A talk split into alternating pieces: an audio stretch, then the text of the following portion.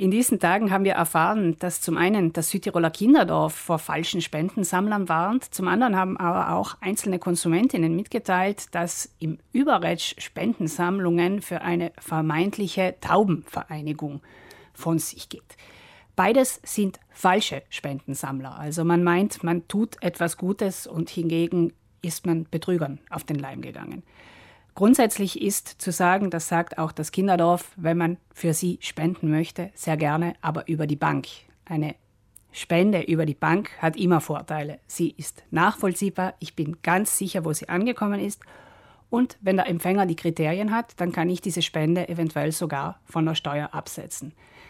Eine Spende an der Haustür oder weil ich auf der Straße angesprochen wurde oder weil mich am Telefon jemand so lange belabert hat, bis ich endlich Ja gesagt habe, ist selten eine gute Idee.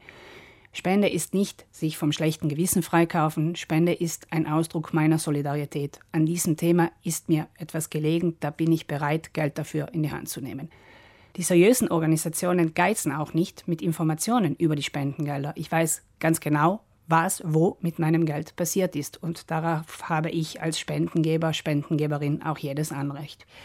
Daher also unser Tipp, wenn man Sie an der Haustür um eine Spende bittet, sagen Sie reserviert Nein danke und überlegen Sie sich das lieber in Ruhe, ob Sie das über die Bank machen wollen.